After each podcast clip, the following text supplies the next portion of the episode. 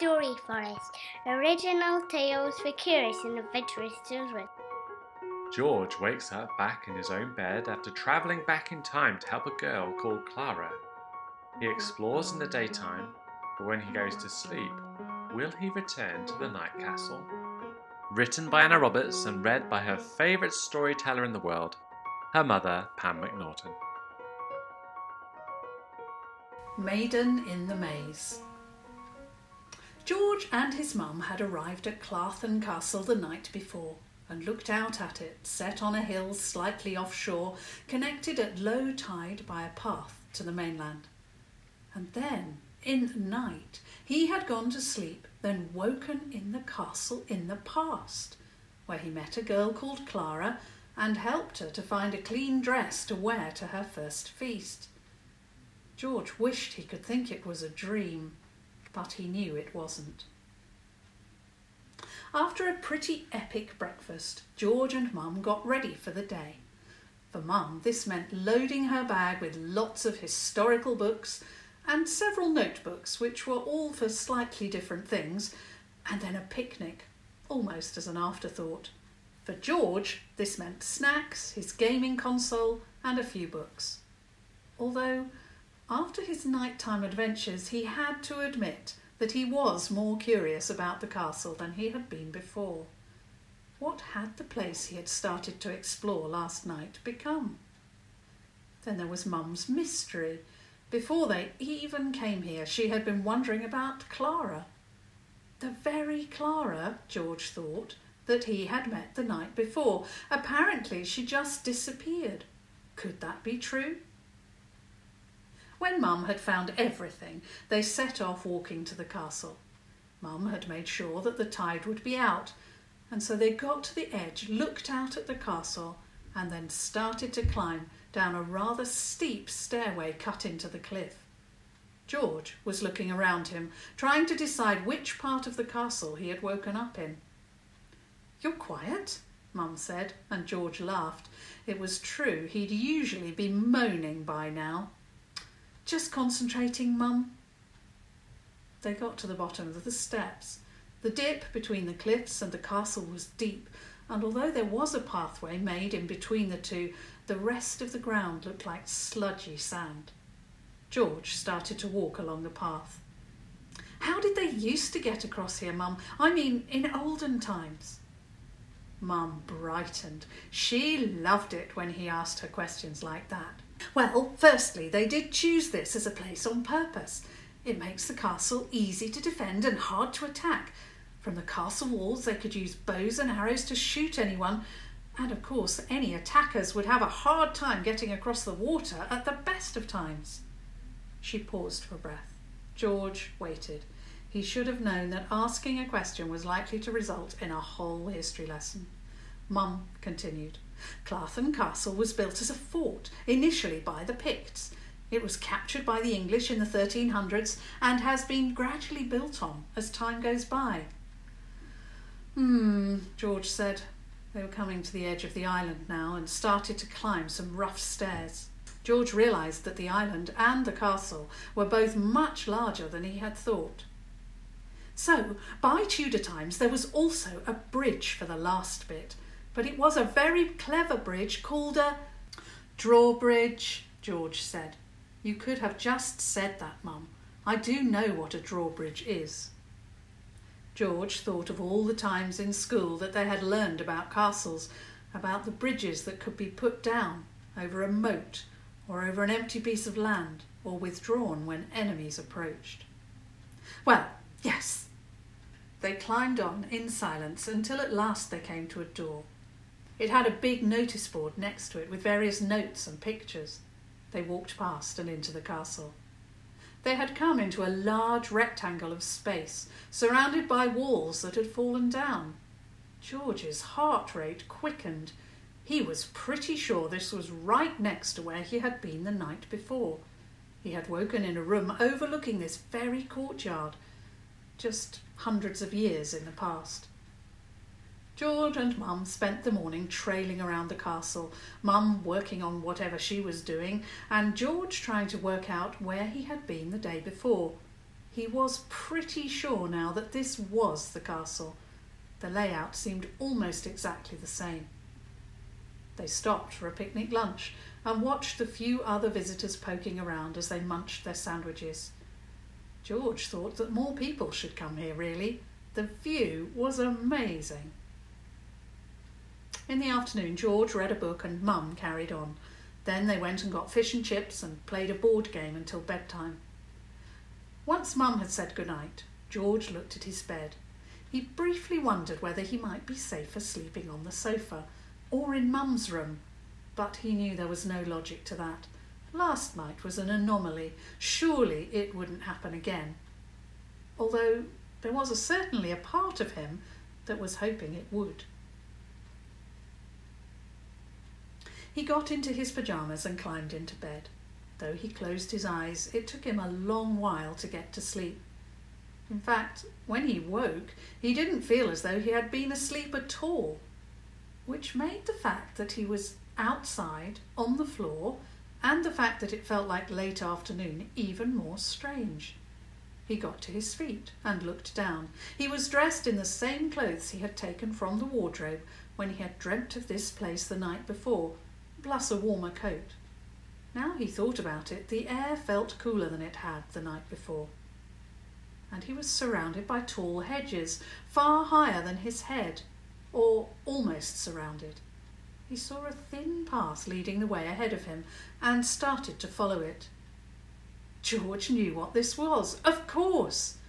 Over his life with Mum, he had visited loads of old houses and castles, and the best ones always had a maze. Preferably an adventure playground and an ice cream shop too, but the maze was the best. He loved getting lost and working his way out again, something he had in common with the Tudors, he guessed. So he was in a maze. He quickened his pace so that he was rushing through the hedges, turning corners, coming to dead ends. If he didn't even know how to get into the maze, how was he ever going to find his way out? But he wasn't worried. Mazes were fun.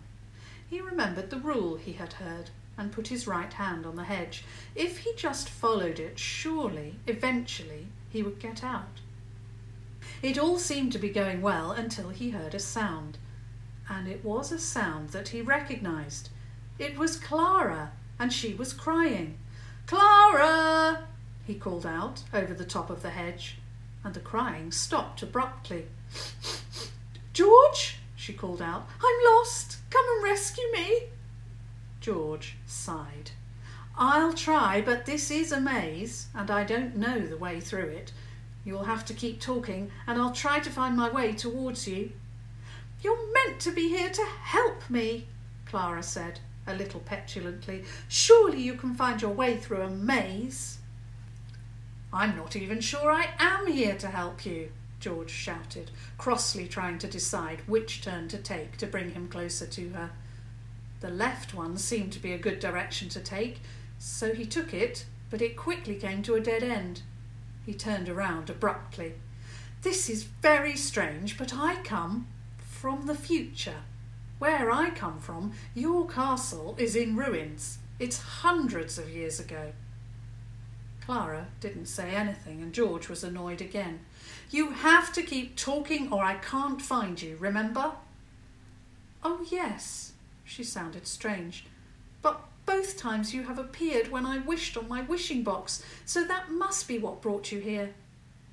George would have liked to reply that that was very unlikely because magic wasn't real. But of course, here he was, and what other explanation was there? He took a turn that looked promising, twisting in the right direction. Well, it's all a mystery, he spoke shortly. Did you really make a wish just because you're lost in a maze? Not quite, Clara said tightly. You'll see when you get here. It was all Griffin, again. I thought that maybe he had stopped tormenting me, but he must have been preparing for this. Hang on. George was confused, but also pretty sure that he was getting closer. How much has he been tormenting you since yesterday? Yesterday? Yesterday, when you arrived and when I was here last. Now Clara laughed. Oh, you are very strange, George. We last saw each other months ago. It was the beginning of summer. Now it is cold. At that moment, George turned the corner, and there in front of him was Clara. She was looking flushed, and her skin seemed a bit darker than last time, and her hands and feet were tied together with pieces of cloth. She gave him a sad sort of smile. I suppose things are different in the different places that we live. Will you untie me? George stepped forward and started to untie. The knots were tricky and he had to concentrate. He wished he had scissors or a penknife. Eventually, he managed to untie her hands and then her feet. Her skin was red from where the cloth had been. They think it's funny, Clara said, shaking her arms and her legs. They always do. It's horrible here, George. She gave him a pitiful look, and though he had felt cross with her, now he just felt sad. Where are we? In the castle? George asked, looking around. I didn't see anything like a maze where I come from. She gave him a sad smile. We're on the mainland. Griffin promised to show me a secret way through.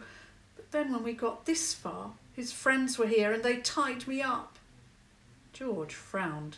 Griffin really did not sound very nice at all. Let's try to get out of here then. Follow me. He put his right hand out onto the hedge again and followed it all the way round.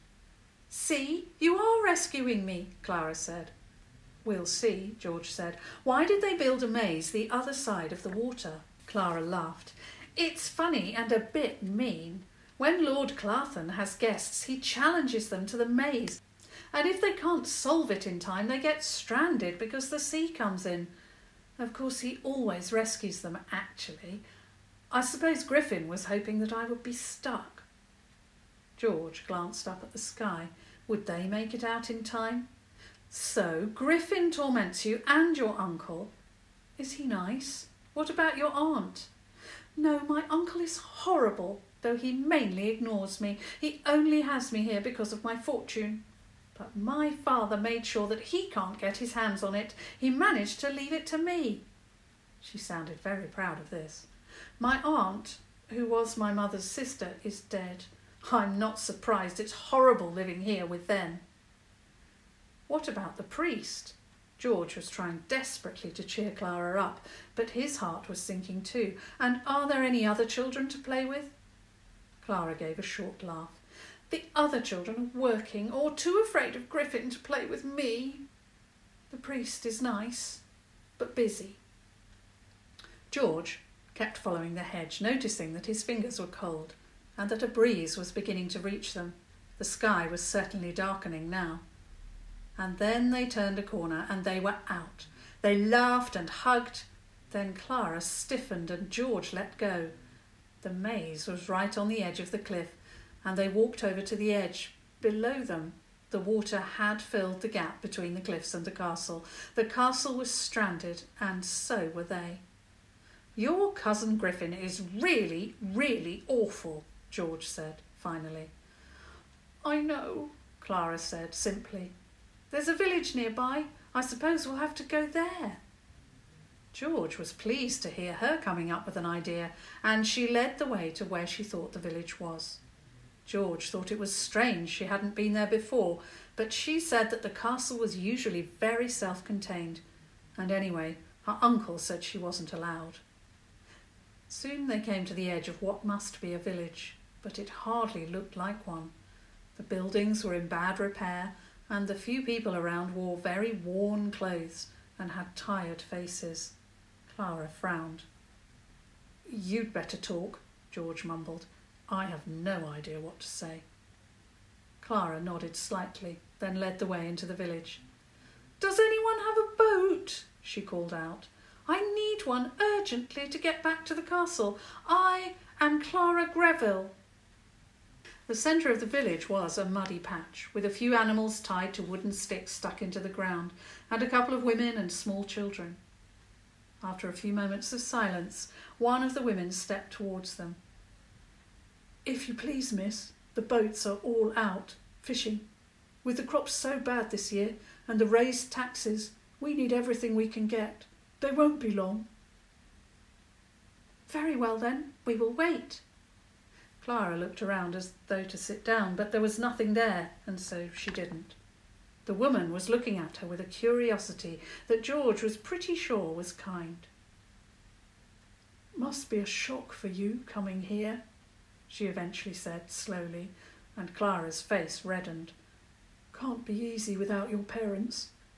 Anyway, I'm Mrs. Sutton. My husband will take you across when he is back, I'm sure. The village was so poor. George was trying not to stare, but it was hard to believe that anyone lived like this.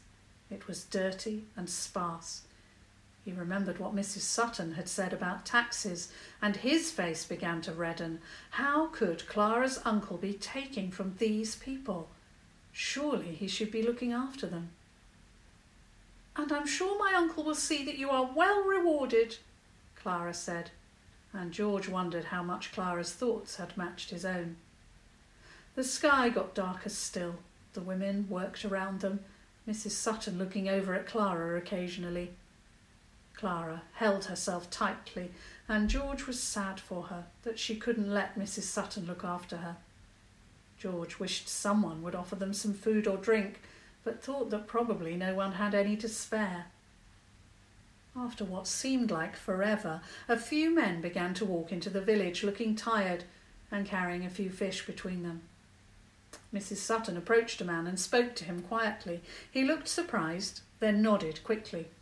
Come on, then, he called over to Clara and George, and they followed him through the evening light to the cliff, then down some rough steps and along to a beach at the side, where he took out a rough boat.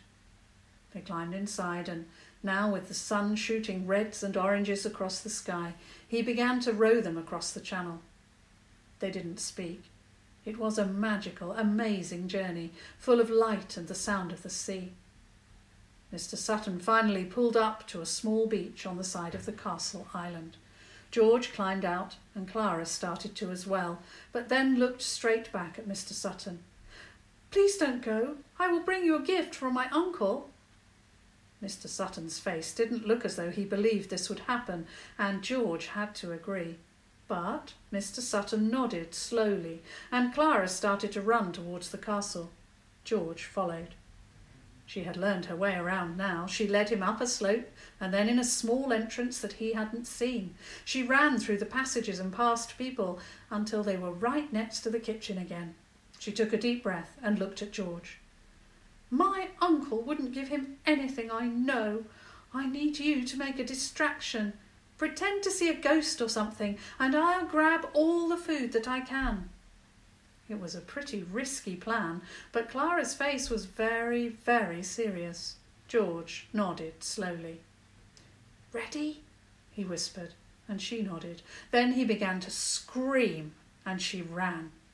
George didn't usually get into drama at school. Most of his friends thought it was stupid, but right now he wished his drama teacher could see him. He was screaming and swaying, and his eyes were wide, and his mind was racing. Soon people were rushing towards him and gathering to watch. The hand! he said dramatically. The ghostly hand! I saw it! The people looked around, and some girls looked scared. George took it up a notch and gave another unearthly scream, looking around him all the time to see if Clara was done. Then he had an idea. A mouth, he whispered now, and the crowd leaned in to hear him. It is hungry, so hungry, it's coming. He pretended to sway on his feet.